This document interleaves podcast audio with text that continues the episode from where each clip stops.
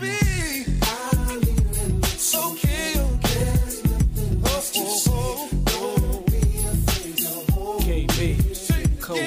Love's a sword slicing gently through my body, burn so sweet. Blood boils when you speak, yeah. makes me weak, but I refuse to weep. Yet when I sleep, I feel tears trickling down my cheek. Come on, Stay strong, pride telling me move on. My heart's fighting me, forcing me to hold on. Yours forever, fell for you beyond measure, pure as ever, unfazed by sins of treasure.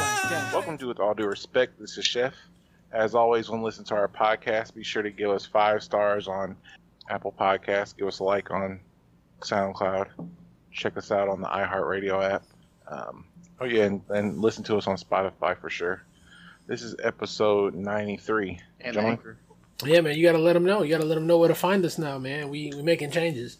Okay, so we do want to say that then. Okay, cool. So we're we're um we're switching platforms. Well, so. we don't know yet, but we on Anchor right now, so fuck it. Come on, man. I'm just saying. Don't tell. I mean, don't go that far. Just say. There's a bunch of changes, man. We got new spots. We got new spots, new drops, new logos. You know what I'm saying? New hosting. It's just we doing new stuff in 2020, man. Y'all, y- y'all peep yeah. Yeah, we switching to Anchor, man, because Anchor like like pays you, man. You know, because y'all ain't had y'all cousin hit us up about some sponsorship. We we love new transmissions just like everybody else does. So it's all good. You know what I'm saying? Um, check us out on Anchor. We're gonna be, you know, feeding to the all all your favorite, you know, places to pod. So we'll still be available on Spotify, iTunes, Stitcher, uh, all of those places. So yeah, if you listen to us on one of those third party apps, nothing's gonna change. But we're we're just switching things up on the front end. Yeah, it's all good. But gentlemen, what with the white voice? What up? Five thousand Northside Florida. It's your boy J Joe, K O B E. Right on. So we're gonna um, get right into it. Uh, so uh, first of all, rest in peace to to Kobe Bryant. Um, we all heard the news on this past Sunday that uh, he and a crew of uh, of nine folks on a um, on on a helicopter heading to basketball practice, including his daughter um, and other families that are a part of the team, um, assistant coach, and and uh, they all uh, unfortunately um, and tragically uh, died in a in a crash in Calabasas, California. Uh, so, um, needless to say, this was like a this was a shock to all of us. I know when I heard the news personally, um, I, I, honestly just didn't believe it. Uh, and we could go we could go into that. I mean, based on how it was reported, it just seemed it seemed far fetched. So when it, it, finally you know was confirmed, it was I know it was obviously devastating for everyone. Um, uh, we could go around the room for sure. Um, but uh, we, yeah, we're gonna get into it deeper. But yeah, around the room, like, what your, your thoughts when you heard the news? Uh, just shocked, man. I mean, you can look at any video or whatever of other people who heard, and everybody's like, you see it, helicopter crashes, and it's like, Kobe Bryant was on board. Like Kobe Bryant, Bryant, like Kobe Bryant that played for the Lakers. Kobe Bryant, like everybody was just in disbelief, man. And that's what it started as. It started off as what we're used to from celebrity death. You know what I'm saying? You know, Michael Jackson, Prince. That's where it was. You know what I'm saying? Everybody's like really sad. And then when they went to the daughter piece, like it turned into something totally different. You know what I'm saying? Like for me, I I was emotional when it was Kobe. I was sad. I'm like, damn man, that's fucked up. But when it got to the daughter piece, that's when it was just to- something totally different for me. And that's when I I actually got emotional at that point and I said, I'm not even watching this shit no more. I only watched coverage on the day that it happened. I did not watch coverage on any of the subsequent days because I just didn't want to be in that sort of mood. I'm, I'm sadder. I'm sad about Kobe, but I'm more sad about his daughter than I am about him. Cause that's, every time I hear that story and their relationship, it takes me back to the emotional place. So that's why I'm pretty much disconnected from the story. I don't want to hear about it anymore because I have a daughter, and this shit yeah. is just it's just fucked up all around. Yeah, I agree uh, with Wood. It was a very tragic story on a couple of fronts. The first is that you know we never really account for those kinds of unexpected scenarios, like a helicopter crash. so you like, you know, Kobe's young. He's probably still in tip top shape. You know, he doesn't have any ailments that we know of, whatever. So you expect him to be around. And so initially it was shock, disbelief. This has to be some kind of internet hoax or something like that. And then, you know, like he also said, take it a step further.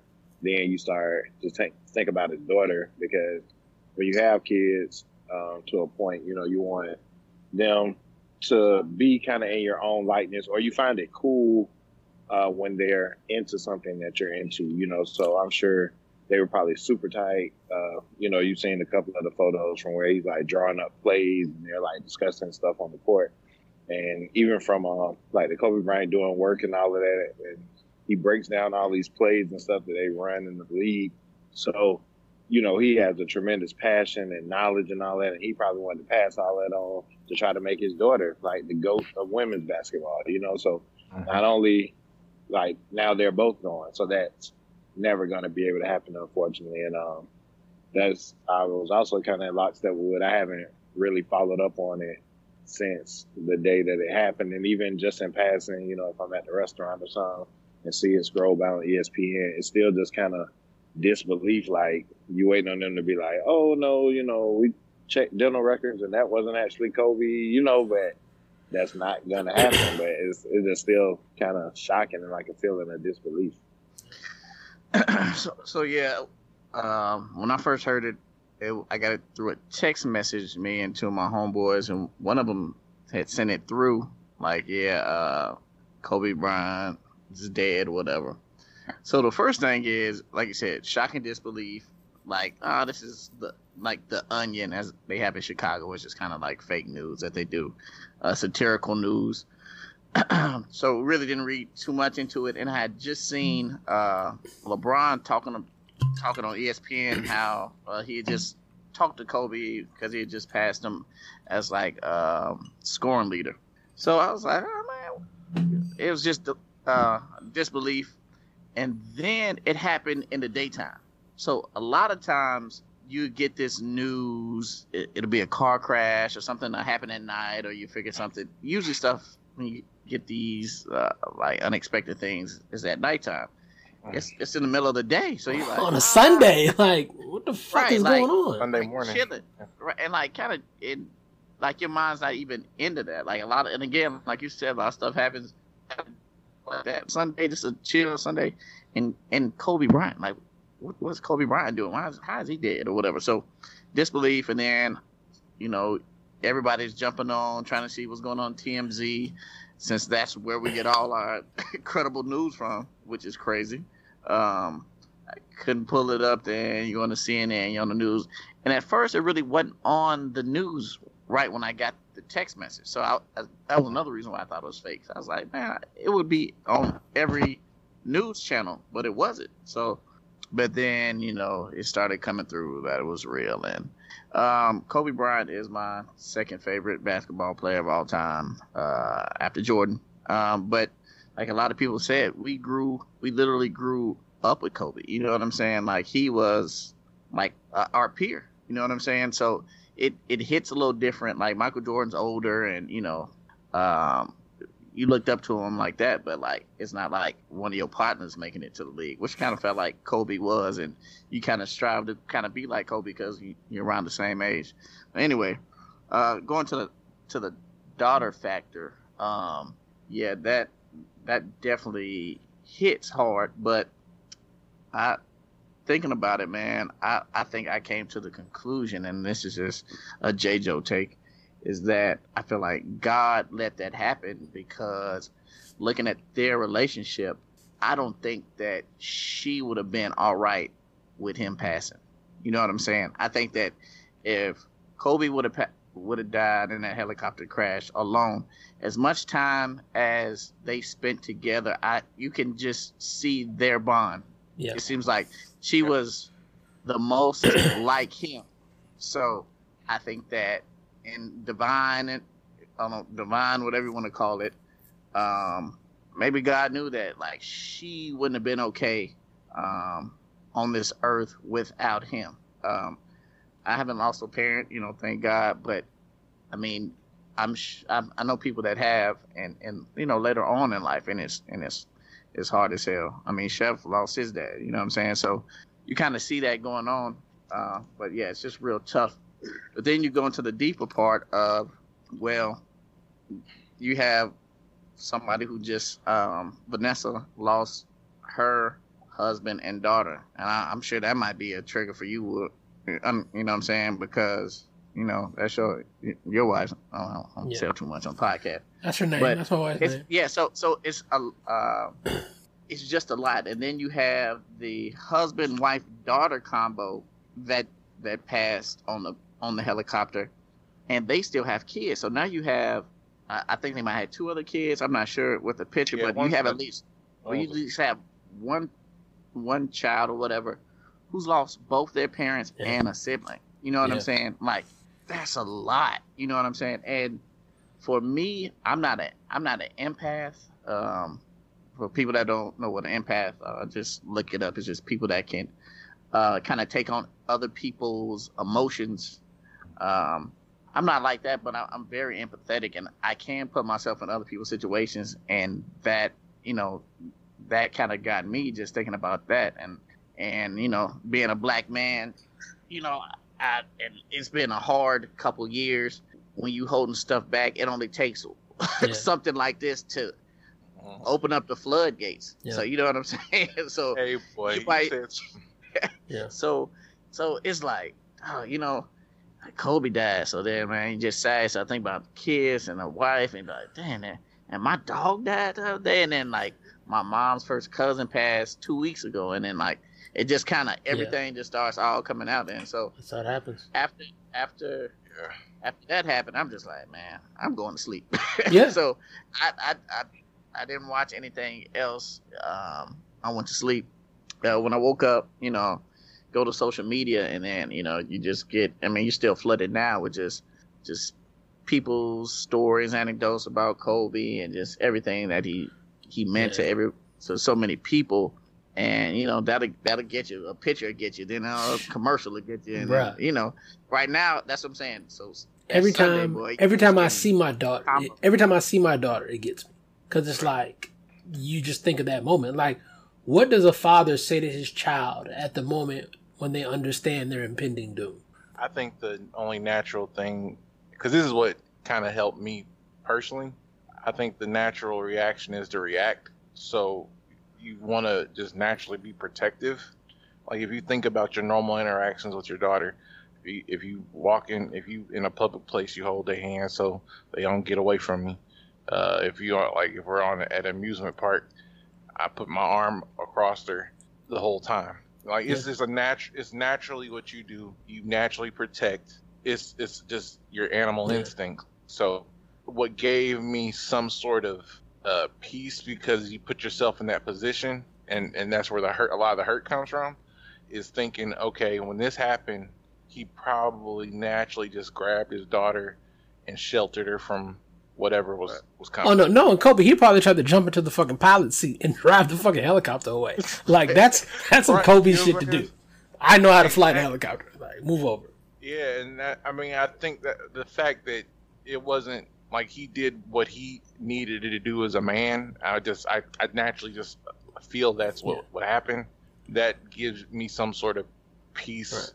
Because he did. I mean, because I'm thinking, you know, when you know you're gonna die, like you you're going through those things and you you're reacting yeah. in a sort of way, like I'm, it's rough. But I think that's I think that's the only thing that kind of made me feel better about whatever could happen because at least they were together, like you said.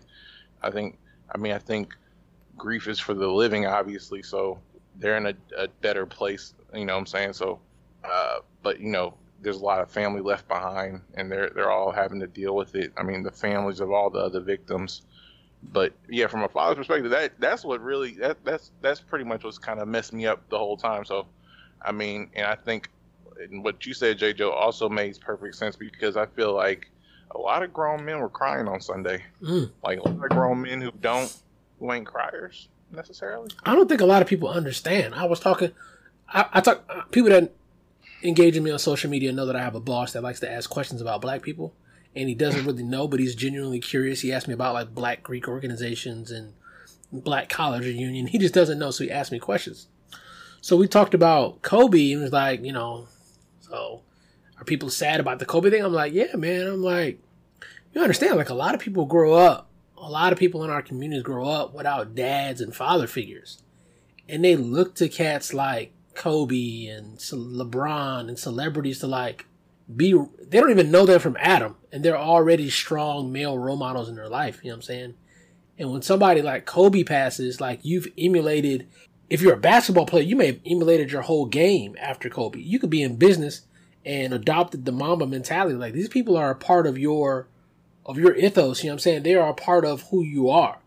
And for them to pass, like that's that's that's a loss. You know what I'm saying? You don't have to have ever have known that person. That's a loss. He was a part of our community, whether you ate chicken fingers with him or not. And some people don't understand that. Some people are like, I don't, you know, it's sad. He was a he was a celebrity basketball player, but to me, he was so much more than a celebrity basketball player. Because me, honestly, I'm not even a huge basketball fan. I, I mean, I watch basketball.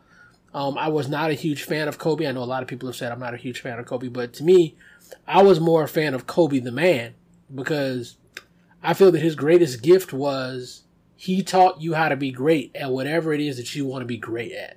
Mm-hmm. Like he's not LeBron. LeBron is the perfect combination of talent, physical raw traits, and mentality. You know I'm saying you can't just wake up one day and be LeBron. Like LeBron was born with some certain things. Kobe was too, but it was more so Kobe's mentality that made him the great person that he was. He could have been great at whatever the fuck it is that he wanted to do. And studying people and studying generals and things like that and studying what it takes to be great, Kobe was a shining symbol of how can I be great at anything that I want to do? And I feel that that was his greatest gift to society.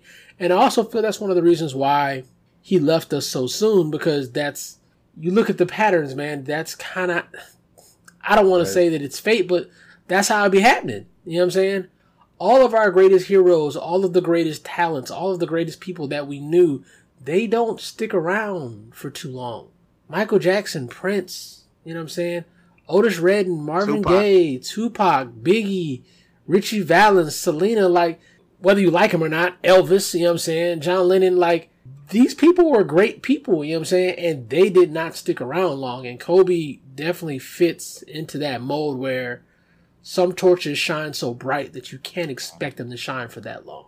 Yeah, so so a couple things. So yeah, Kobe epitomized it, epitomized like hard work and dedication. That's it. Like uh, uh, I'm gonna win at all costs mentality, and it's something that I feel like you could kind of grab onto in any facet of your life. So that facet of your life. So that was that was one thing. But um, so a couple things uh, that I saw online. Um, and yeah, black men were crying. Black men were like letting loose. But I think that's because sports are one of the few avenues where it's okay to show emotion as a man. So if you lose the national championship or the Super Bowl or whatever, they'll definitely pan over to the bench and see everybody crying, a towel on their head, you know, and men are, are, okay with it. You know what I'm saying? Like, it's no like suck that up. Like, you can identify with that type of hurt if you played any type of organized sport. So I feel like Kobe's death gave men an opportunity to grieve, um, and because you knew you weren't going to get any type of suck that suck it up, um, you know, man up type thing, because it was okay to hurt when it deals with competition in sports, which you know that's that's a bigger issue. But I think that's why men weren't really so.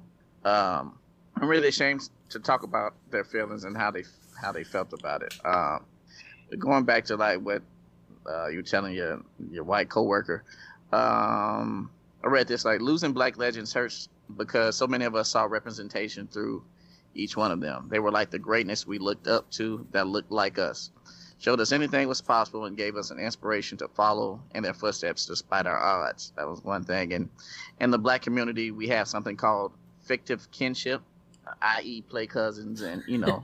yeah. yeah. Yeah. But um, in this case, it's the idea that what happens in Black America happens to all of us.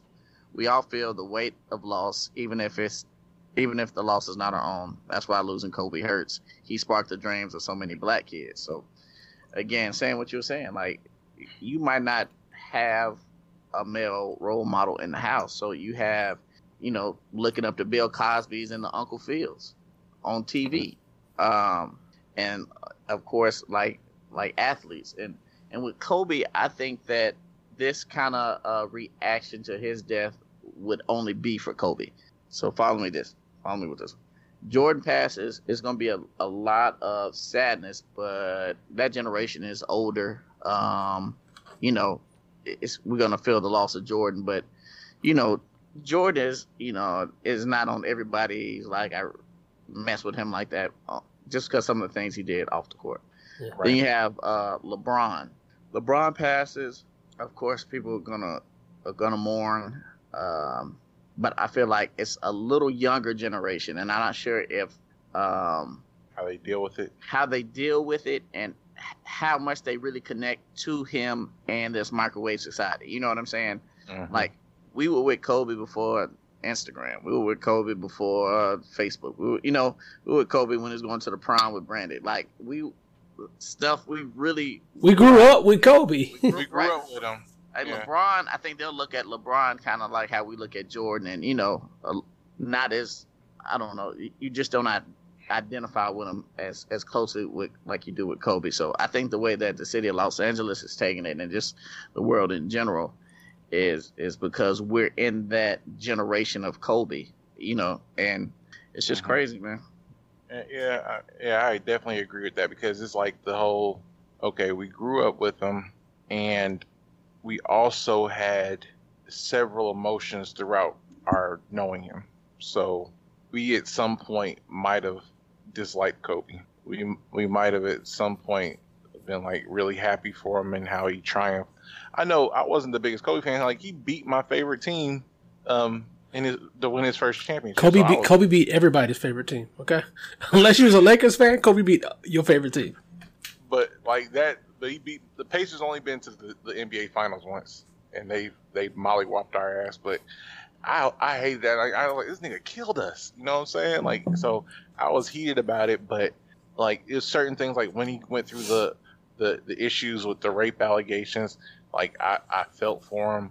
Like when he when he got hurt and and came back, you know what I'm saying? I was happy for him. Like it was a lot of things, even though I wasn't necessarily a, a, a fan of his or the Lakers, I could relate to him because he was always around. Like he's been around since we was like what, like 14 shit, 14, 15 yeah. shit.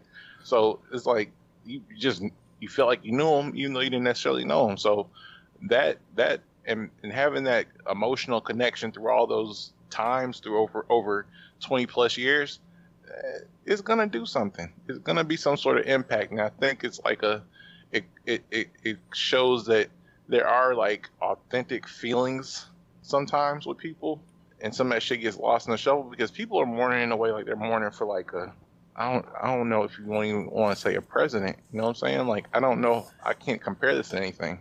I, I can't. I mean, it depends on what generation you grew up in, man. I mean, honestly, it was interesting. You know me, I have a sociological point of view of a lot of shit. So for the what is this? I guess it would be the later millennials. Mm-hmm. Kobe Nip, and X Tentacion or whatever it is, these are the first tragic deaths that I think they've had in their generation. They they weren't alive when Aaliyah, Big, Pac, you know what I'm saying, was a Big L. Like they they don't know anything about Len Bias. They don't know anything about that. You know what I'm saying? So these are the first deaths that they had. You know what I'm saying? Like there's some emotional people. This is the first time that they've dealt with that a lot of us on this podcast, we remember when where we was at when when Big died, when Pac died, where you was at when you figured out that Aaliyah died. You know what I'm saying? Like we've gone through this a little bit. You know what I'm saying? Sloppy Joes. Hey, ex- exactly, exactly. And and then the ride out ensued. Man, it was a great ride out. By the way, was that Cool Ant that was DJing?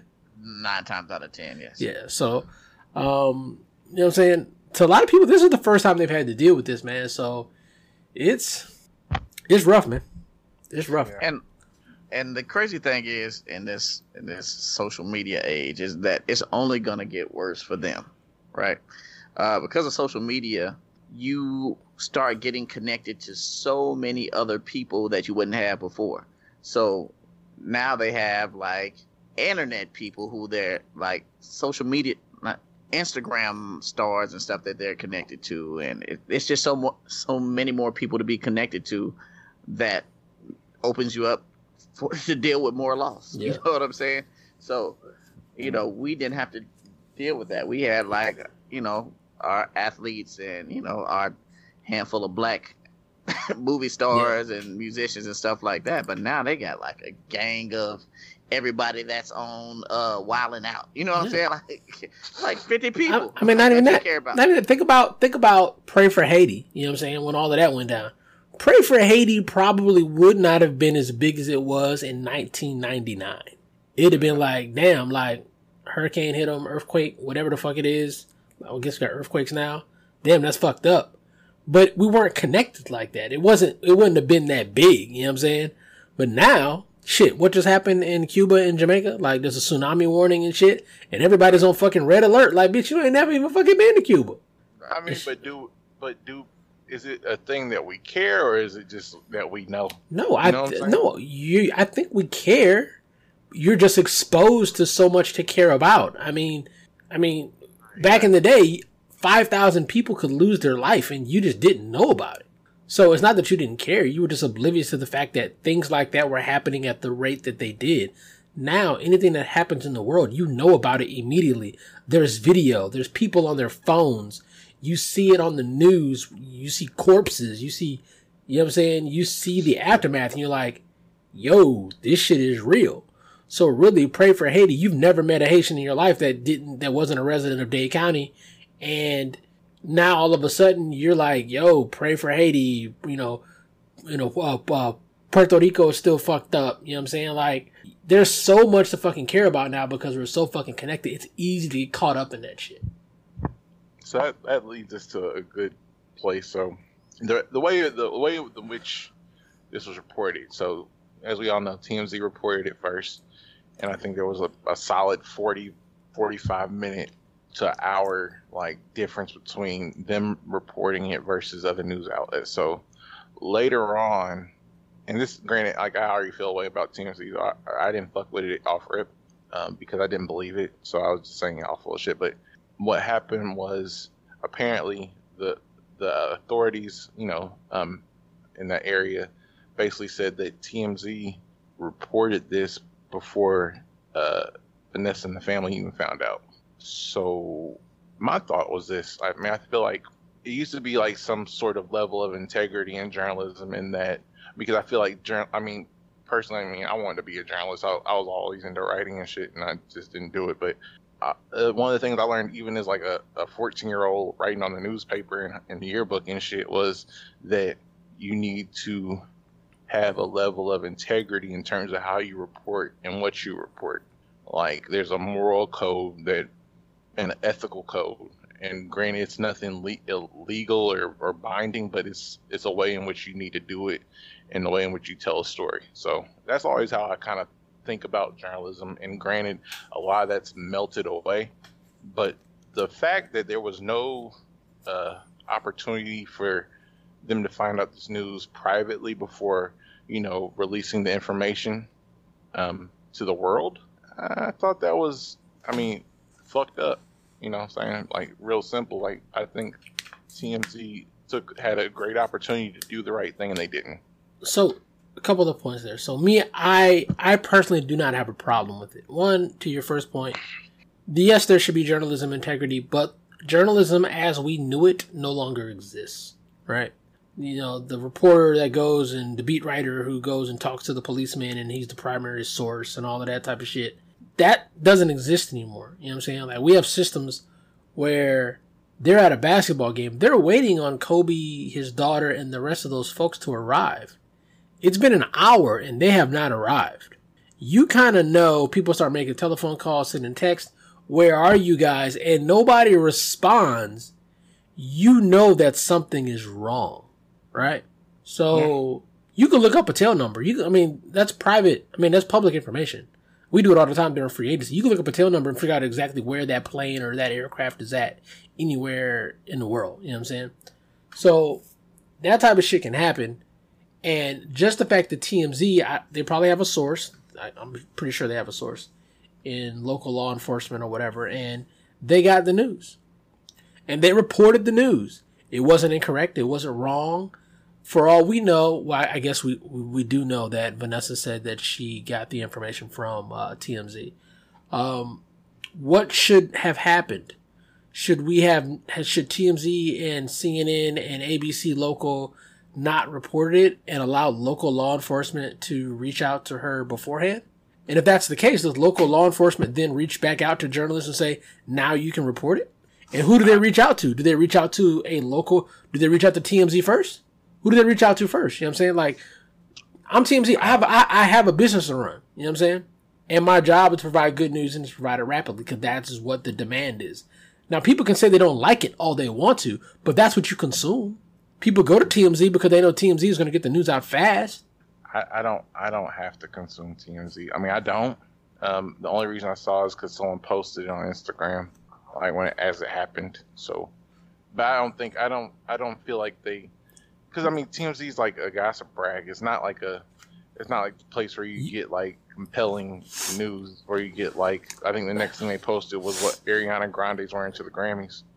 You know what I'm saying? So I mean, it's a LA, it's a LA based news. A lot of it's going to be superficial, but every time this TMZ comes out with some shit, X, Y, and Z has got bust upside the head. Michael Jackson is dead. Such and such is messing with such and such. TMZ is accurate. TMZ is accurate as fuck. It's not the National Enquirer. So, what do you want TMZ to do? You want them to adjust their business model? I, I want them to kind of not, not exist. I mean, because I think. So okay, TMZ doesn't exist. TMZ doesn't exist, but the news outlet that reported five minutes after TMZ does exist. Should they I mean, not exist either? TMZ wasn't the only person reporting on this. It was. It wasn't a five. It was like an hour gap until we got like details. You know what I'm saying? Like TMZ and, reported an hour after. TMZ reported an hour after the crash. Well, no, I'm saying an hour after TMZ reported, that was the next time we heard anything, really. No, people I, people were right behind TMZ. People were right behind TMZ like minutes after. It may have been like 10, 15 minutes. You had local ABC, local ABC affiliates. You had um, CNN was definitely under an hour after them. They didn't report it because they had to check their sources, but right. a whole lot of motherfuckers would have gotten to the story before Vanessa and her family would have been notified. And and, well, and I, like I, I still think that's the issue. Go ahead.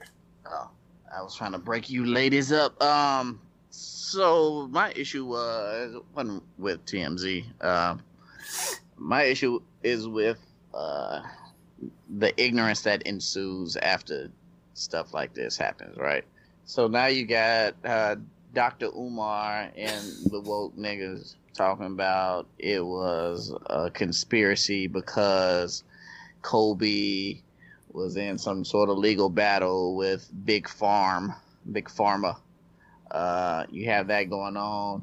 Then you have the people that want to bring up the uh, the the rape allegations. Oh, you know, y'all must have forgot about the rape allegations and and things of, of that nature, and just like just having these negative t- takes just for I feel like just clout chasing, just for clickbait or whatever, man. It's just it's just crazy how again we blame social media, a gift and a curse. Just like people just have this little silly platform just to spew ignorance and depending on who their followers are, they'll take it as as as truth, as a commandment, and they'll just run with it, and then they'll just keep spreading misinformation and and or just or just bullshit. You know what I'm saying? And yeah, I don't know, man. It just that, that, that's what it gets to be, man. It's funny you mentioned Dr. Umar because you just came off of your Breakfast Club interview that actually spit some some some, some straight stuff. There was some good in, information in the Breakfast Club interview, and you follow it up with conspiracy theories for Kobe Bryant. It's like you take one step forward and two steps back. Like relax. I'm happy I missed that. I, like I, just I, relax. Oh no, go check. You, you ain't missed it yet. And they got a Tyler Perry weave now, which is like, come on, man. That didn't work with that Tyler Perry weave. I did see that, and I was like, come on, man. You know that ain't your hair. yeah, I'm I'm sick. I mean, niggas. I mean, it's it's just a, niggas is opportunists. So that's the niggas, first time we dropped nigga in the podcast. We 30 minutes in, man. I think that's a record. Good shit. Who did it first? Chef. It was, it was oh man. But I'm at, um, I'm at my mama's house. I'm trying not to uh, cuss us. or I guess we Jump could say in- in nakers. That's the other thing. Oh, uh, can we talk about? I thought that was a video with, with all due respect. We can talk about we can talk, talk about Nakers. I mean, first, okay. So I just want to say this about this. So I don't think so. A few things. I don't think the lady meant to say niggers. I think she made a a real mistake. Like she used to work for the for the Knicks organization, like doing as a as a reporter for the Knicks. So she used to work for them, and I think she's used to saying Knicks, and she was trying to fix and say Lakers. I get it. People fuck up, but I definitely think she should still get fired. I don't. I don't think she should be fired. Um, I, I, I, I think she should Wait a get fired Hold because um cause shit happens. And and and if a nigga fuck up, a nigga gonna get pinched. no niggas fuck up and still keep their jobs because there's there's fuck ass niggas who do bullshit and they still at the post office the next day. Like you you fucked up the chicken. The chicken was raw at at, at the Popeyes la- yesterday, and you still here today. You know what I'm saying? Niggas Get get out of there. N- n- nah, niggas swear that they don't get no passes. Niggas get passes. You don't probably gonna get no pass on a cracker job, but you you get some passes. Well, that's what most niggas most niggas have cracker jobs. So what you, what you saying? My job crap. But, I But know- them not the ones complaining. It's the cat who work at the post office that complains. You know what I'm saying? It's like, ah, these motherfuckers, yeah, man, I, I'd have been fired. Motherfucker, you work for the post office. Y'all make mistakes every day, nigga. You know that shit wasn't supposed to go to Every- Chicago. every single day. Let me tell you, on, on my ring, on my ring uh, doorbell camera, my trifling mail lady be on the phone eating supper plates while she delivering the mail, like just, just trifling. That's why I be getting my neighbor's mail. That's how I know they get my mail. Yeah. I'm talking about she'll drop off Yeah. a, a box. Anyway, I but, think uh, the motherfucker throw a box. First off, you walked into my grass, which is already your first red flag. You walked beside the sidewalk, walked into my grass, and then threw a package from said grass onto the doorbell. It's like So onto the she- porch. She is disrespectful then, Yeah. because they ain't have to do all that. Yeah, no, we, we we sent it to the branch office. We sent it on the video. Okay, good. That nigga got fired. You know that, right? No, you know that motherfucker's still employed, right? You know that, right? Oh. Oh yeah. Oh. We- oh yeah, we I see that. think- I think I think that she said, I think she meant so initially initially I thought she said niggas loud and clear with with a megaphone. I just knew it was niggas Yeah. until somebody was like, In my heart, it knew it was a nigga. but right, but then she but then I read it and it was like uh she was like, no, I mixed up Knicks and Lakers. Uh, and I said Nakers. I said, yeah, right. But then I went back and I listened to it like five more times with my eyes closed, and it did sound You like close your eyes. Yeah. yeah, you gotta close your eyes. It did sound like she said Naker, so I'm like, oh man, dang, nah, she shouldn't. And I definitely didn't think she was gonna lose her job. That's that's the first thing. I was surprised. I'm like, man, who's her boss? Oh, she she did get fired. Yeah, No, Oh. she she didn't get fired. yeah, I'm pretty sure she did. I saw a petition No, it. no, no, no, no, no, no, no, no, no, no, no. We gonna, Let me Google Nakers boo. uh, yeah, did the Nakers, Nakers, Nakers Bay get fired? But uh, well, I didn't, I didn't think that she would, even if she said niggers. You know what I'm saying? We've seen it before.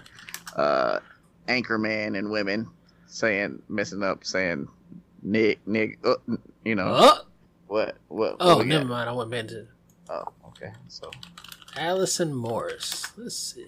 um, yeah, I don't think she should get fired. And definitely, if she didn't say it, she shouldn't get fired. Now there's a call for her to be fired. She's not Yeah, fired yet. I only saw a petition for her to get Oh, fired. She's Niggas not still fired. want their head now. Oh Yeah. no, now she ain't say it. But but niggers didn't fit though. I mean, it's like It it it, And didn't. it- it was I like mean- to be hateful just just for the Yeah. fuck. even even as monks racists go, I'm not about to call all these motherfuckers niggas after Kobe died. What do you even get? What do you even get out of that? Like No. outside of your ass You whoop? become- you Like, I'ma the call you a nigga when I grand mean wizard. it. The grand wizard. Yeah, So- like no. Well, well, the one dude who definitely deserves to get uh fist put to him is that uh comedian uh Ari something. Like, Alright, so Shaffir. he, so as a follower of comedians, he is he's he's trash, but he he's a part of the group of comedians that think being racist and disrespectful is, is comedic. So that's always been his thing. Like he used to be on this show on uh on Comedy Central like two three years ago, and uh, called uh, what well what's the worst that could happen or something like that. Um, where and he was the host and he was he would crack his jokes and he, all he talks about is his extreme drug usage and and depression and how he and how he's um kind of a fuck up, you know what I'm saying? And he he got fired off the she got fired off the show because he said some offensive things and it went he went way too far and he's like, "Oh no, you you guys just care about being PC." And Roy Wood, a FAMU um, grad, took his place. He's now the host of the show. So props to that brother, but he the dude has never really been like a good he's not a good comedian. He just says things that are disrespectful and calls them jokes. Yeah. So when he so when he went in and said made statements about how he's he's glad Kobe's gone and it was karma and he's a, a rapist. He, he he thought that was funny. But people like that usually fail. Like there's nothing coming good coming to him. I mean, most of these people that got all this shit to say aren't happy in their lives, so they spew shit um, to make them feel better. When in, in turn they they get nothing out of it. So Somebody, So I'm- somebody's I'm- gonna see him yeah. too. Somebody is gonna see him. That's the crazy part. He ain't like he's famous, famous. He just he he's str- he a struggling comedian. Someone gonna catch him in L.A. and rock his ass. He's in the Yeah. wrong place talking like that shit. Right. I didn't want to talk about this because people already hate me and I don't have a hive or any shit like that. But You got eyes. the sexual assault angle, it upsets me because sexual assault, as repugnant as it is, as grave an offense as it is, and as fucked up a situation as it is, not even at the at the moment that the offense occurs, but also the long last, long lasting effects that happens after sexual assault. Victims of sexual assault and advocates of sexual assault, you do not control or dictate the rubric of sin. All right. You do not get to determine what sin is indelible, what people take to the grave, what is forgivable. You know what I'm saying? Yes, it is fucked up. We all ride with you. We are advocates for you. We want to ensure that you get the help that you need and we hope this shit never happens. But I don't fuck with the fact that people want to piss on people when something tragic happens. Like the whole Kobe shit is like, there was one chick like, yeah, but don't forget that Kobe's still a rape, rapist. Like, bitch, we're not fucking talking about that right now. This man has died in a fucking helicopter crash. Like, bitch, fuck you. And at that point in time, that's how I feel. And it's like, I can't even be sympathetic to what happened to you or whatever your situation is because you're on different shit. You know what I'm saying? I don't fuck with people pissing on people when they have one leg into the grave. You know what I'm saying? Kobe went through his sexual assault thing. He was acquitted of it. And whether he did it or not, Kobe changed. You know what I'm saying? He, he repented. He did whatever he had to do to make right whatever he had to make right to be a better person. And while the victim, if there was a victim, I don't fucking know the situation. I don't know what happened. While that's between them and Kobe, that victim and Kobe, that may have happened, but to everybody else, it don't have nothing to fucking do with you. You know what I'm saying? And you don't need to fucking like be cape up for that shit every fucking time and piss on him in as he's going into the grave. Like me, I don't fuck with that shit at all. And it makes me less sympathetic to whatever the fuck happened to you. That's just how I feel about it. So yeah. Absolutely. So, um, like, I think we could close this part out. So, I mean, I mean it's the whole podcast now. We need a whole podcast on Kobe. but um, definitely prayers um to the family. Um, prayers All the for families. all the families. Um, prayers for peace of mind and If you want to get memorabilia, now is the time. Really, now is kind of past the time. Like I went on Amazon, like shit is sold out. Um, I copped the Sports Illustrated, the the Kobe Bryant retirement issue. It was like fifty dollars, but like there's shit that's thousands of dollars now. Good luck getting like a signed Kobe jersey. Like God bless you, well, or some shoes or something like that. But yeah, man, it's now's the time. No, it's not. it's not the time. you, you, you missed it. If you listen to this now, you're too late. You're, you're, you're late. It's definitely a dollar short. If you right when you get this. I ain't gonna front. My boy posted a rookie card, and then he was like, you know, these are worth twenty thousand now. I was like, golly, Do you sell it or do you keep it? he keeping it. He keeping it. It can't be worth twenty thousand. FY. Man, that's what that's what that's what it said on the eBay's. So I don't know, man. eBay is I kind of an art. It's too many. It's too many. Too many uh, Kobe rookie cards, man. For for one card to be worth, unless you had like the hologram where Kobe's talking. when Kobe's on the toilet. and shit. right, I don't know what he, what card he has. But I'll, I'll look it up. But anyway, All right, cool. So, I mean, so I think everybody was kind of like, I know for me, I was kind of uh, drained after all, after Sunday, like after all the the emotions um, pouring. But I know the Grammys came on that night, and granted, I don't think I was really going to watch it, but I just feel like I needed something else um, the, to kind of cap capture my my mind for the moment. So. I watched the Grammys. Did y'all fuck with the Grammys or? I Yeah, watched. watched. I watched a little bit of it, and I'll, I'll tell you the moment when I realized I'm not watching the shit anymore. It might be the same time it was with me. So I was watching the Grammys, and I think I turned after Tyler the Creator's performance. Now I thought that his album was great. Like I really enjoyed his album, but and then when they had the performance, they had my dog. Charlie Wilson and Boyz II Men singing the background, you know what I'm saying? They killed it. But that shit got real, real weird like it like i thought it got a little i was already kind of on my spiritual vibes so it felt demonic a little bit and i was like mm, i'm good now i think i'm just gonna I think i'm just gonna watch Curb Your Enthusiasm like i'm supposed to so um i turned after that Yeah, I, I was ranking the right. The, so I watched. Which one was first? Tyler the Perry. Tyler the Perry. Yeah, Uh, ding yourself, sucker. Tyler the Perry. Yeah, that- it was Tyler the Perry. Tyler the Creator. Was what was was Usher after him? Yes. Okay, so I watched that tribute as well, and the moment I realized, well, I don't need to watch this shit. You know how to go to commercial and say, you know, coming up next in the Grammys, we have X, Y, and Z, X, Y, and Z, X, Y, and Z, X, Y, and Z, and X, Y, and Z. mm-hmm. And when they went down that list of everybody who was next in the Grammys, and they were all like, first off, they were all white. There's nothing wrong with that. White performers, I love white music. You know what I'm saying? As much as the next man, but I didn't. I didn't know none of the motherfuckers, and I didn't like none of their music. They had the little depressed white girl who was the headliner. That was it. Billie English. What, what's her name? billie eilish yeah. They kept Yeah, trying her. to sell you on Billie Eilish. Yeah, her. So I'm like, at that point, when I looked at the list, I'm like, I can die today, and I don't have to have ever listened to none of these motherfuckers. Like typically they'll tease me with like a scantily clad Rihanna uh, video or Beyonce or something. I'm like, I don't need to watch none of this shit. So I just went to sleep. And at that moment, I knew the Grammys are not for me no fucking more. I didn't, I didn't know, and I didn't appreciate none of that fucking music. I was done after that. I wasn't in the mood for that shit anyway. So, uh, I was cool with the with the Grammys. so, uh, started off with uh with Alicia Keys hosting. Uh, she came out was like, you know, basically we all hurt inside, and there's only one way we can like really get this shit cracking. And then she starts singing "It's so hard to say goodbye." And then Boyz II Men got up there, and I thought that shit was gonna be like epic, but it looks like they Not just really.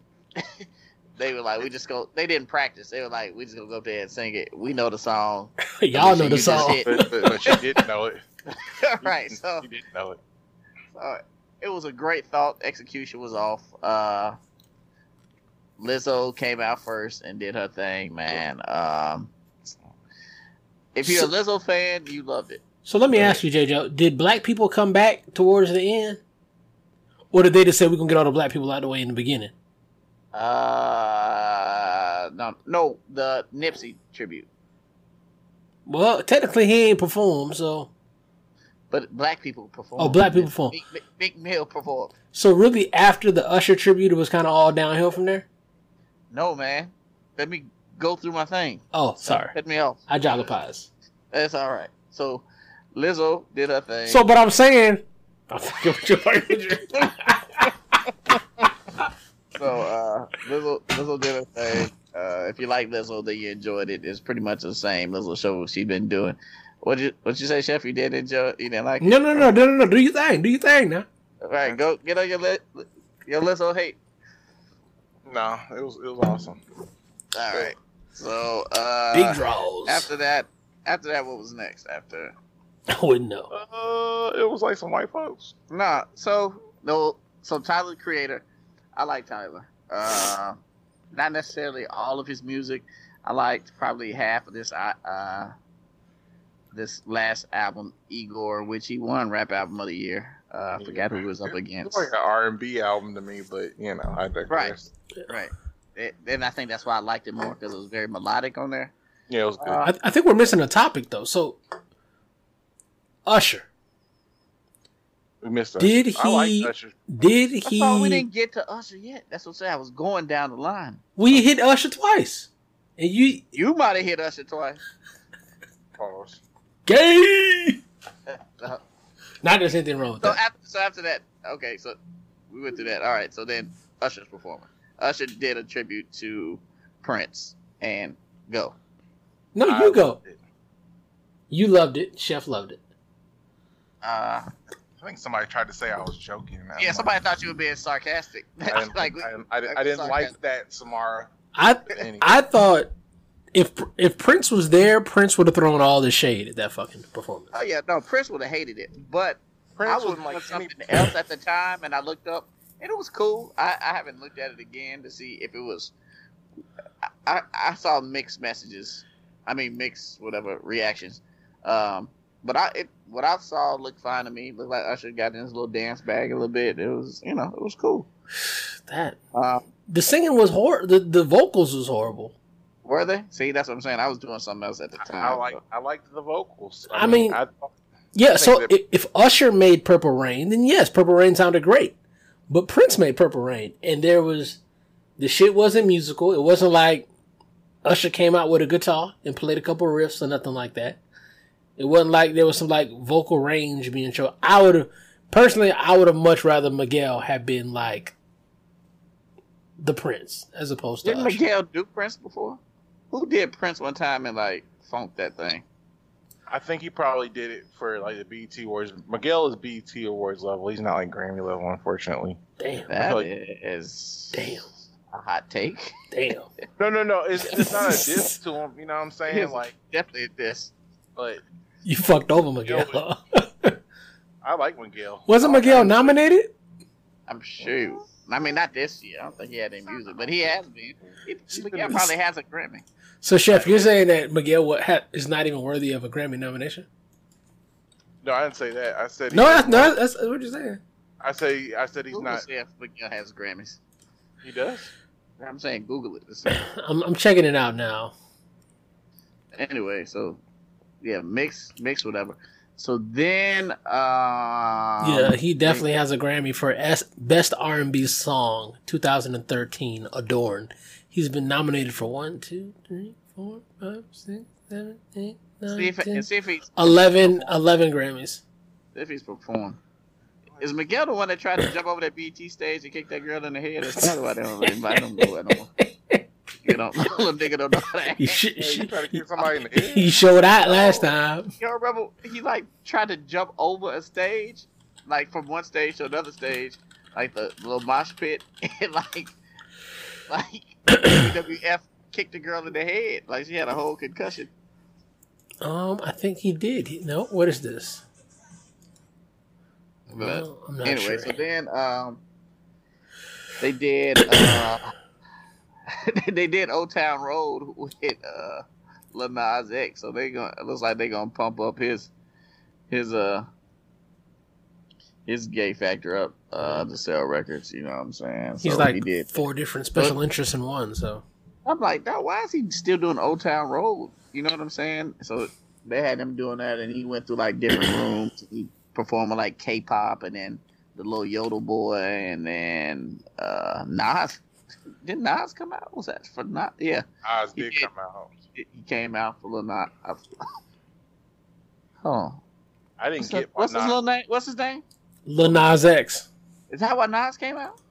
I think so. Oh, put it together. I just put it together. Lil I- Nas X and Nas. I don't think Nas should have been there. I mean, I feel like nobody else was there. Like Jay Z didn't go, Meek Mill wasn't there. Like niggas wasn't there. So I'm That's like, why eh. Meek Mill performed. oh, he was there. Why was he there when, when he was up for his award? They showed his picture. You're horrible at this. First Miguel, now he Meek. was getting ready for his performance. He did the the Nip tri- tribute. Grammy winner Man. Miguel is not Grammy worthy, and neither is Meek Mill, who was not Meek there, Mill who was was there? No, Meek Mill up there. But um, I- my thing Yeah, was, he performed I- and like I missed the and half. Kirk. I You ain't missed see when Kirk Kirk Franklin came out with his little bitty suit on and was like bouncing up and down with a choir out there with John Yeah. Legend. So I missed. the I, I saw. I saw the second half of it, so I enjoyed it. I mean, they, they it felt like you know they went full revival. It was cool. That's the part I saw. Hey, it was a, a old faced white lady singing this country song with a uh, with a lesbian playing the piano. I need to what song was it? I saw Listen. that. That's what I turned. No. But listen, no, that song was so deep. It was about it's a country song, which you know I'm from Nashville. Shout out, and uh, it's basically saying if it's feelings, if it's feelings in them flowers, bring them home. It was like the chorus. It was basically like, don't waste your your breath, your tears, your money when I'm gone. if it's feelings in them flowers, bring them home. You know what I'm saying? Which I felt like was uh like right on time dealing with the whole Kobe thing because like give people their flowers, you know, her taking them their roses while they're here. So Yeah. I'm in the I'm just in the lyrics, so I really dug those lyrics. So I'm gonna, I'm gonna find out who that lady is because that's that's that's some deep shit. Wasn't it Tanya Tucker? I, I don't know. TT Tucker's from New Orleans. Yeah, I'm, I'm pretty sure it was not TT Tucker. I don't know who it was, but I'm pretty sure who it was not. Tanya Tucker, what's the song? If- It's called "Bring Me Flowers." all right, yeah. Bring my flowers. yeah. yeah, y'all go ahead and listen to that song and tell me that don't that don't pull on your your ball strings. Um, so who else performed? Also, so Demi Lovato, Demi Demi, Lovato. Demi. I don't know who that. She came. She came. This was like her first performance after she OD'd.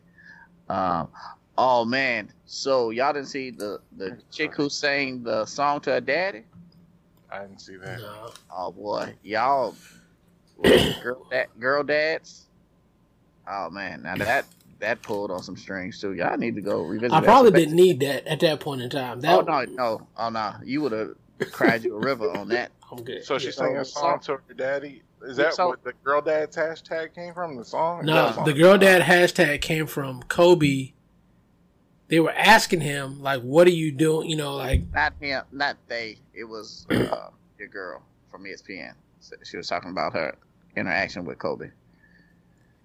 Like, how you gonna answer my vagary with another vagary? Because you put they, at least give it to the one she, so people kind of So there, there was a there was a uh, a woman reporter who was giving her take, not a take, but giving her experience with Kobe, and they were talking about, I guess, Kobe's life after he got retired or whatever, and Kobe was like excited as hell. He was like, "Yeah, I'm a I'm a girl dad." You know what I'm saying? He was all excited about the time that he spent with his girls. So, mm-hmm. and he went into detail Well, about that's that. horrible. That's a horrible explanation. So basically, she was saying that she was backstage and she was pregnant, right? And You can Google this shit. You can. YouTube it. Oh, no, You, We can I'll play tell the story. We can play it. you- If you like the way I told the story, Jason. It horrible. First you said they. so why don't you Google to see what her name is? I can't think. Why don't you Google to see what her name? Because I'm telling the story right. So she's pregnant. She's never met Kobe, so she's like, I gotta go say what's up to Kobe. So she goes over to Kobe, and Kobe's like, Oh, you're pregnant. When do you do whatever? She was like, uh, you know, do you know what you have? And Elle was Duncan. like, Talking about Elle. Yeah. Duncan? yes. Okay. yeah. How you gonna come at the end talking about, oh, you talking about Elle Duncan? Like, you ain't see us trying to figure the fucking name out for the past 60 seconds?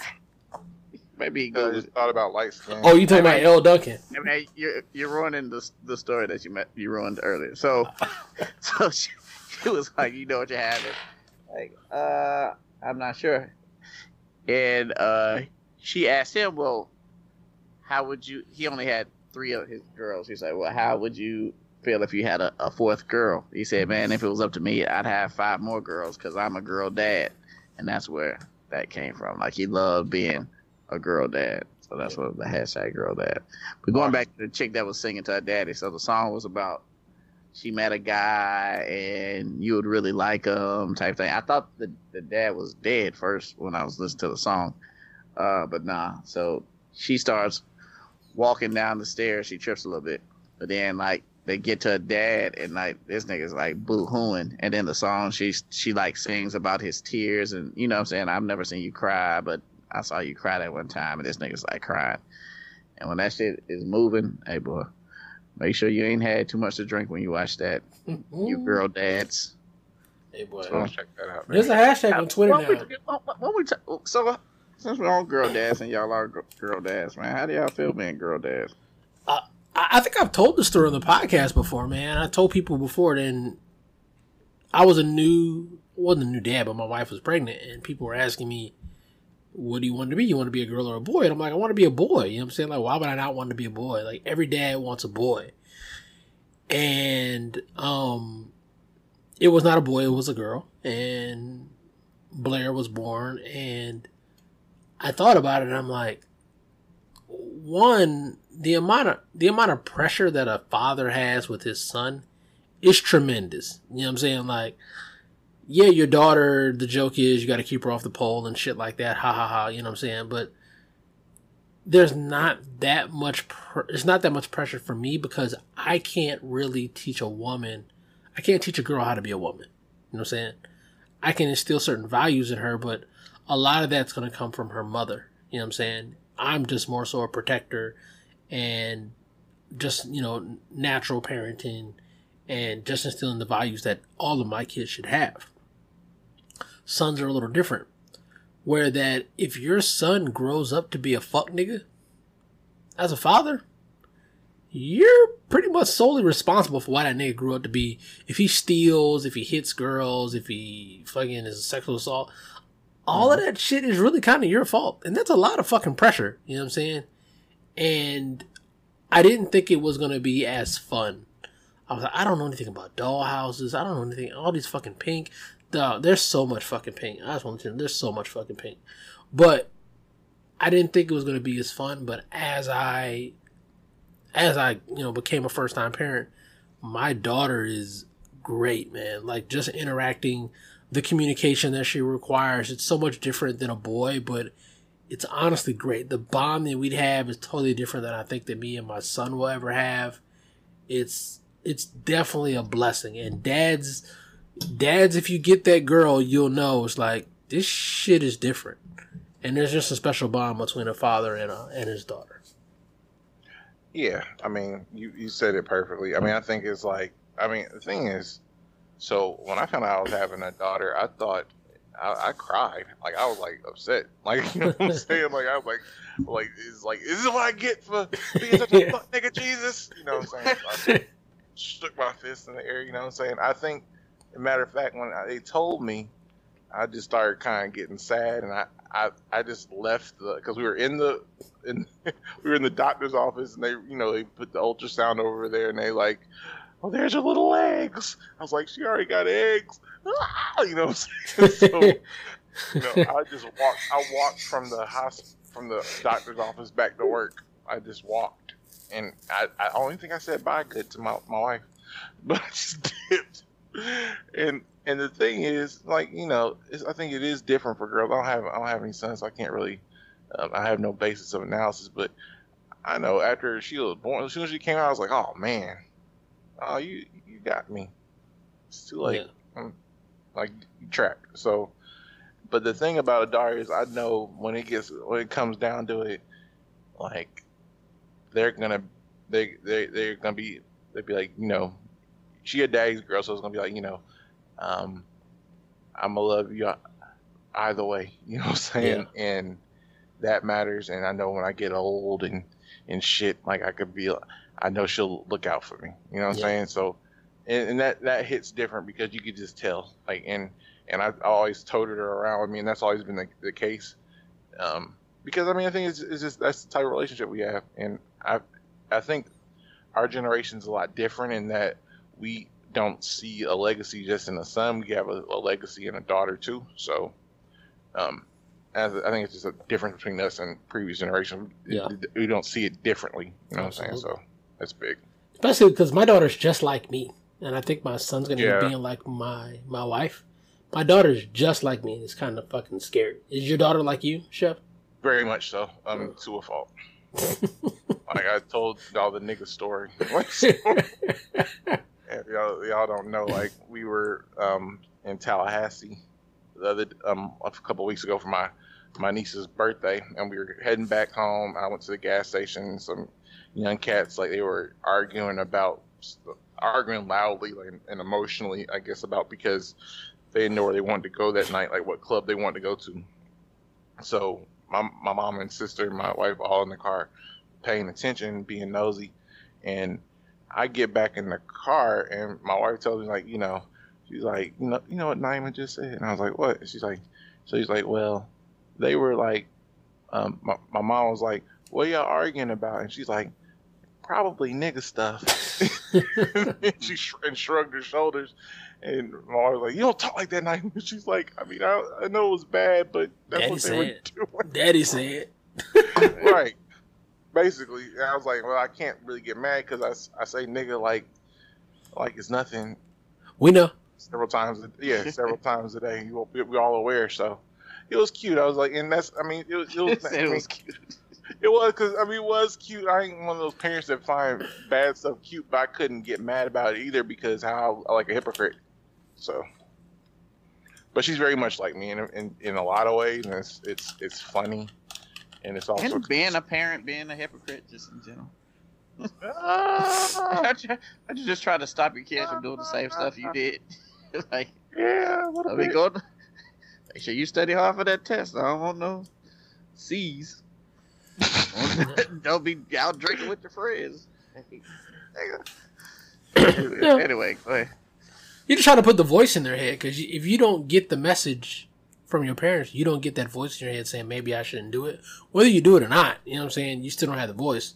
It's my job just to put the voice in their head. But before you about to do something stupid, mm, I hear my daddy's voice. Maybe I should or shouldn't do that. If you don't teach them that at all, all they know is instinct. And then that's when Yeah. they're gonna really be in trouble. Yeah, I mean, I think we should have. I mean, we'll talk about this on another podcast.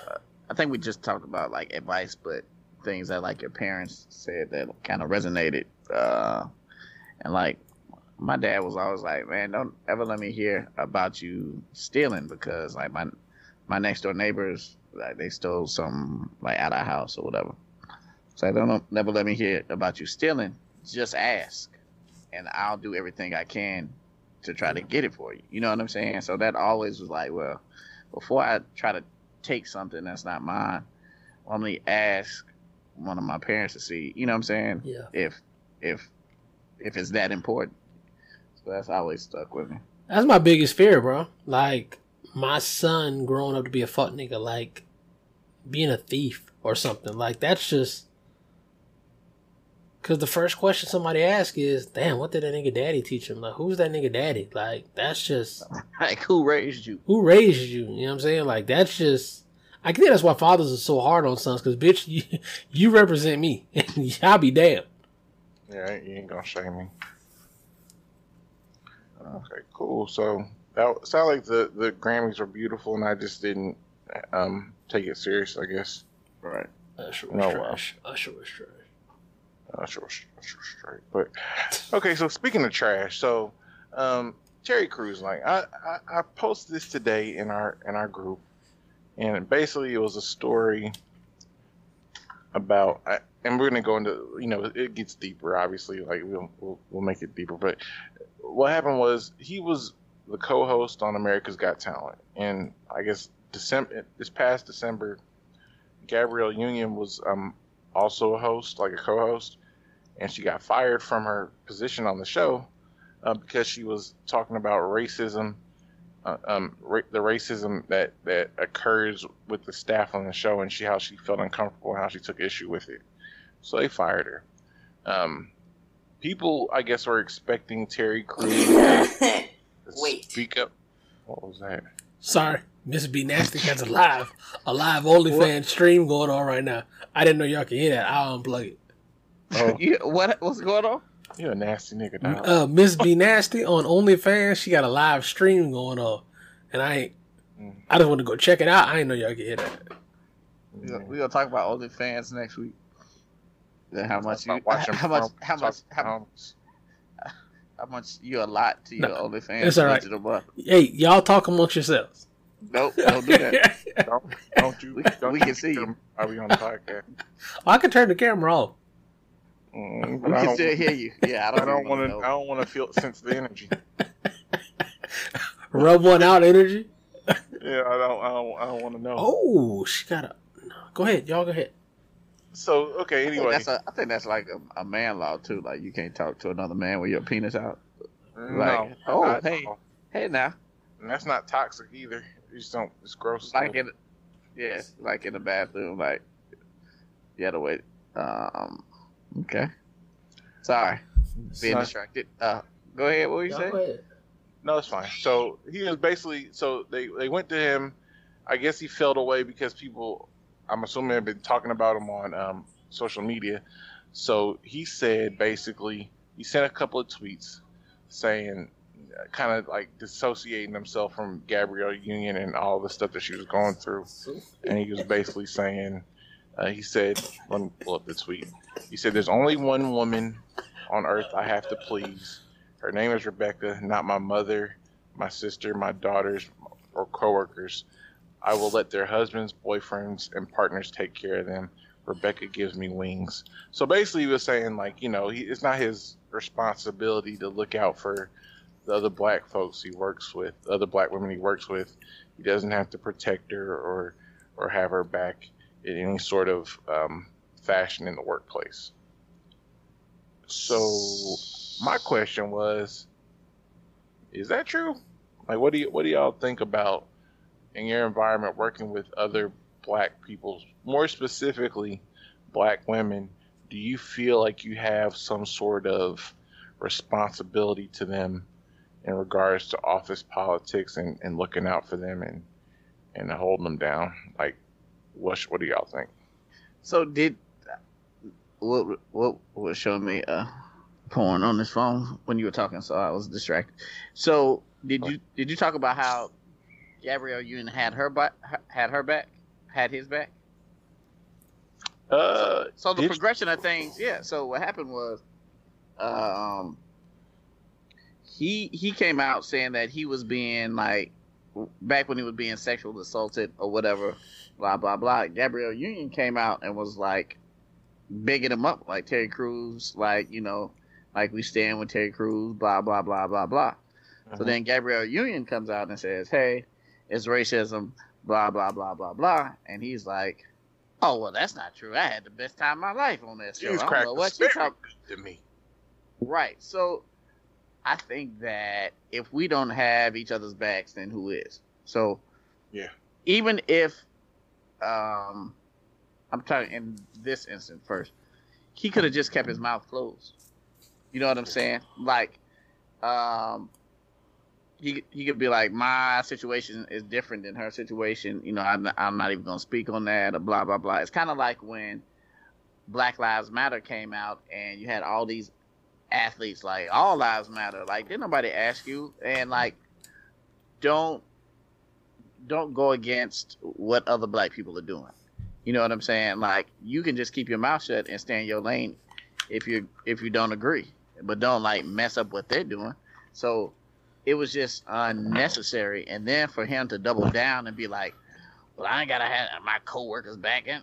Oh, that's just that's just, just green and uncool and like that's the a lot of problem what's wrong with us as black people because you know as soon as you get your little a little a little raise or you get your little promotion you know you think that they like you too. And then Mhm. you're on a level where you you know you start talking bad about your fellow black person. So yeah y'all y'all y'all don't do that. Yes we have an obligation to have each other's backs. I mean don't get yourself in trouble for it but like don't voluntarily throw anybody else under the bus Yeah, I think he just had himself looking like a sucker. Really, I mean, I'm not a Terry Crews fan. Like, I think, I think he throws us as a people under the bus a lot, but expects us to hold him down in return. So when niggas was like going in on him for the whole getting fondled by the white dude and, and him just kind of being like, I got harassed, like, you know, I was one of the main ones clowning because I was like, why not? Like you, you, you need to be able to look look out for yourself as a man first of all because that's what you're supposed to do. But you keep on putting your, yourself in a position to not look like someone we should, we should be, you know, honoring or respecting. Like the fact that Gabrielle Union uh, had your back and you just turned your back on her. I didn't even know that part. I just thought it was weak in general because, I mean, if you if you're working with somebody and you're witnessing the same things and you don't speak up, that's weak. Like, I mean, I feel I feel like you just have a, a, obligation, regardless of if, if she's black or white. Like, if you work with somebody and they're getting mistreated, you need to look out for them. Like, I feel like I I try to like I'm I'm pretty I'm pretty I keep it close to the vest at work. Like, I'm not into having like huge sweeping relationships where I have to kick it with folks from work after the fact. But I do think that especially with other black folks, I, I, I feel like it's important that we can that we have the have dialogue with each other and we could be able to talk about issues that we have at work because we're all in this together. Now, I don't have necessarily have all those relationships at my current job. Like I, I have a few people I could be I could one person I could talk to. Um, everyone else is kind of if iffy and wishy washy, but I do think that matters. Like I think you need to have some sort of united front because shit could switch up like like in a snap. You know what I'm saying? So I think it was important that she, I'm happy that she did what she did, but I do think Terry Crews' face looks real stupid right now for what he for not holding her down. What are you okay? I was seeing if she's gonna put some in her booty or not. did, did she? No, she's she's playing around. She's waiting for tips. Uh, that's a scam. So you pay the. Yeah, we will have an OnlyFans discussion one day. Um, but yeah, man, we gotta we gotta do better holding each other down. And Terry so, Crews is weak and forget so, that dude. So for uh, speaking of forget that dude, so we heard that you got hit on by a a gay dude um, last weekend. Congratulations. Thank and, you. Finally, can I get a round of applause, man? I, I mean, I I've can't. I can't do it right now because I got a live stream going on. Sorry. Sorry. Look, I have my hand on my cock. Pri- priorities. Yeah, man. I mean, for whatever reason, man, I guess I just ain't never been like uh white women or gay men's like taste. You know what I'm saying? Yeah, I, I ain't neither one of this. They you know, I, I guess they're not attracted to me or whatever, man. I, am talking about I've been in the in the in Atlanta, you know what I'm saying, with an all pink shirt on, man, and short shorts. And I don't get no whistle, no cat calls, surely, no that, man. Surely I should have got something. Something, you know what I'm saying? A whistle. We're working for it. Shout it what your name is. I'm like, nah. So hey, red. right, or black, either one. I just lived in Hampton. I was in the Navy. Huh? You have to stop watching porn during that podcast. Oh shit. Uh, huh? All right, so so the, my whole girl, man, she was like, "Hey, uh, she does a um, she does like a uh, a, a bar blog thing on Instagram called Bar Crawl Nola on Instagram. Check it out. So she was she's like they have like a speakeasy opening in New Orleans, you know, uh, you know, we go with me. I'm like, all right, cool, yeah, check it out. I like to drink, so uh, it was real cool. You go downstairs, um, at like jazz down there, but it was since it was uh, opening, it was real crowded, so we ended up finding like a sidebar. So, um, like a literal sidebar. So it was still kind of crowded. It was a bar. Then you have your first line of drinkers, then your second line, and then we were on the third. Yeah, but you know we weren't really pressed because we would drink some Hennessy in the car. So cool. So we're just, you know, chit chatting. Uh, white white dude, white chick in front of me. Yes, the white dude had on a vest and a hat, but you know, like a uh, smoky, smoky the bear hat on and a vest, but you know, still cool. He, but clearly he had been drinking, but you know, he wasn't like sloppy. So we're just talking, talking, talking. Uh, uh, then he turned around and about to order a drink, and then this little short bastard just comes through and like Bogart straight to the bar, right? So he was like, "Yo, you, you bumped me," and the other little dude was like, uh, "No, I didn't." He was like, "Nah, you you bumped me." like You ain't gonna say excuse me or nothing, like nothing. So the dude was like, uh, try to order a drink. So he said, dang, still no apology, right? So I guess he kind of like moved him, and the little dude was like, don't touch me. So then the bartender's like, hey, hey, hey, you, know, do I need to call security? Because now they're going back and forth kind of loud or whatever. So then this black dude comes behind me and was like, what's the issue? I'm like, oh, this dude just came through, Bogart, rude as fuck. You know what I'm saying? Like, uh-huh. it's like, well, he was up there earlier. He just asked if I needed a drink. I was like, well, still, if you bump somebody, it's common courtesy. Say, Yeah. excuse me, something like that. So now I'm starting to get into it with this uh, uh, gay Be black careful. dude Be behind me careful. or whatever. Right? right. So, Gay black dude was a good recovery. so, um, so he was telling the other dude, the rude dude, like, come on, we go to another bar, we go to another bar, go to another bar. So then they end up leaving. So he turned around, was like, man, I can't believe that. I was like, well, man, you did the right thing. He was like, yeah, he thought he could just do that because he's gay and he could just do anything. And he's like, he didn't know I was gay. So, so he couldn't use, you know, he couldn't use that tactic. So I was like, yeah, man, like white, white gay, uh, white gay men sometimes feel like they have like the most privilege of anybody. You know, we kind of got into that. He was like, yeah, yeah, but it's not, it's not 2005 anymore. So I didn't know what that meant. right. At that point, I'm like, it sure isn't. Like that's all I had to go. You're fucking right. And how? But he was like, man, like, I, I really appreciate you having my back, man. I really appreciate you having my back.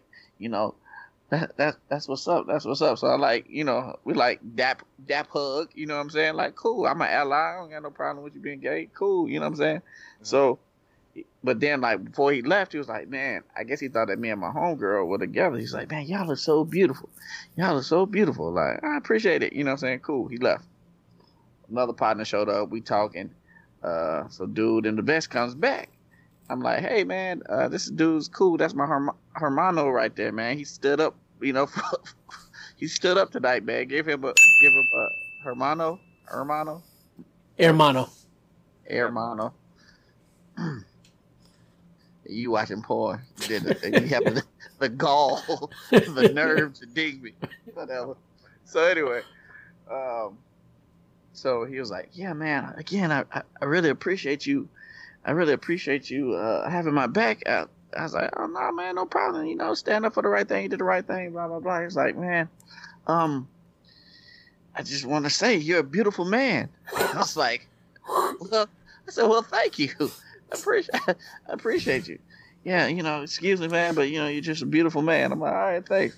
So then he was like, Can't do it. he's like, man, he's like, um, I wish you hang out or whatever. So I'm like, "Wh- wh- where you live at, man? Yeah. Well, well, no. First I was like, well, okay, what's going on after this? He's like, no, like, like, you know, like hang out. I was like, I wanna fuck. no, no, I don't know if that's what that means. Moving pretty quick there. Why don't you have a seat right over there? so I'm like, um, he was like, uh, I was like, where you live? He was like, oh man, you know, I live in here. Well, take my number down or whatever, man. I'm like, Can't "All do right, it. I said, what is it? I tried all the time. No man, put it in your phone. So I'm like, all right, He was aggressive. right. So I, I like, like put it in my phone, but like, I don't save it. So he's like, yeah, man. So I was like, all right, man, I'm gonna hit you up. He's like, yeah, man. Like, I really want to, I really want to hang out with you. Like, I want you in my house. God damn. He said, that nigga wanted you. He was longing for you. Ladies and gentlemen, we got him. hey, I, So, so I, wait, stop. listen, Wait, I a just, got, I just got my hair cut that day too, cause I, Oh, hey man, I wait, did have so- a fresh edge. So You, you, you got is, the attention. This nigga left. He left, and then he was like, mm-mm, mm-mm, "I can't hold it. I gotta go back. I gotta have." God damn. man, shoot your shot, man. I think he would have got a little bit more liquor because he looked a little drunker. They got him some liquid courage to come over to me, man. So, I mean, I, I got a I got a gay and a white at the same time, man. So I must be doing something right in 2020, man. Uh, That's I why I'm drinking. That nigga, that nigga classy though because, man, last time a gay man hit on me was when I was living in Atlanta, and this this nigga was was not classy. I was I was at the goddamn. So my office at the time where I worked was in Midtown, which is you know where all the gay folks were be kicking it. So on the bottom floor of that of of the building is LA Fitness. So I was working on a Friday night.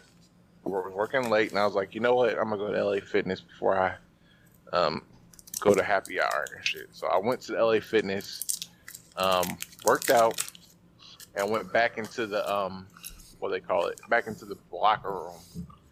I walked past the sauna. It was a big ass nigga, butt ass, and, I, and he just looked at me like, "What up?" And pointed his dick. I'm like, hey man. "No, what?" Can't do it. Hey man. And then- but so that's how I got hit on. How how'd you get hit on, Wood? When when when a, when a man hit on you, how did he? Never How happened, bro. come at you? Never happened, my nigga. Never happened. You a goddamn lie. Never happened. Short and red a little bit. No one ever. no one With all that salt and pepper, You saw that salt pepper in your beard. you, you ain't get snacked up nowhere. Nope, nope, not on this podcast. No, sir. Oh, not on this podcast. I see. All right. That's all right. We share here, but uh, you ain't gotta take my word for it. But you don't have to take my word for it. You rock with us this far in the podcast. Obviously, you like something. Go ahead, visit Apple, iTunes, Spotify, Stitcher, iHeartRadio. Show your love, show your support. We love providing quality content for you guys. We do it absolutely free of charge. We do it out the kindness of our heart. But the way that you increase our footprint, increase the popularity of this podcast, is to support. Follow us on Facebook, Instagram, Twitter. And as always, if your shit is hot enough, it just might be on the show. Now, for the with all due respects. With all due respect, um, relationships are built on communication and trust. Um, and this is for my single people out there.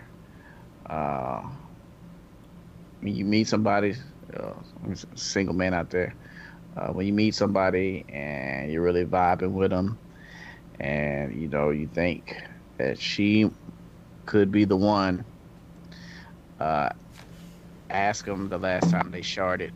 Uh, she says that she's never sharded before. She's not the one. She's a liar. Uh, we have all rolled the dice. Uh, it might have been in class one time. Uh, might have been in the car on the way home.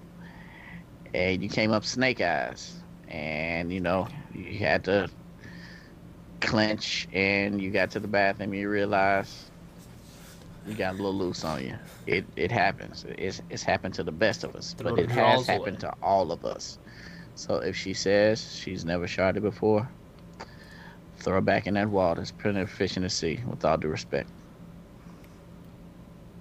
uh, with all due respect, uh, so we talked about death, and I think the, the natural inclination is to think about, you know, your own self inventory in your life and things of that nature. And I feel like it's always comes. This is the thing, first thing I always think of, so I'll share it.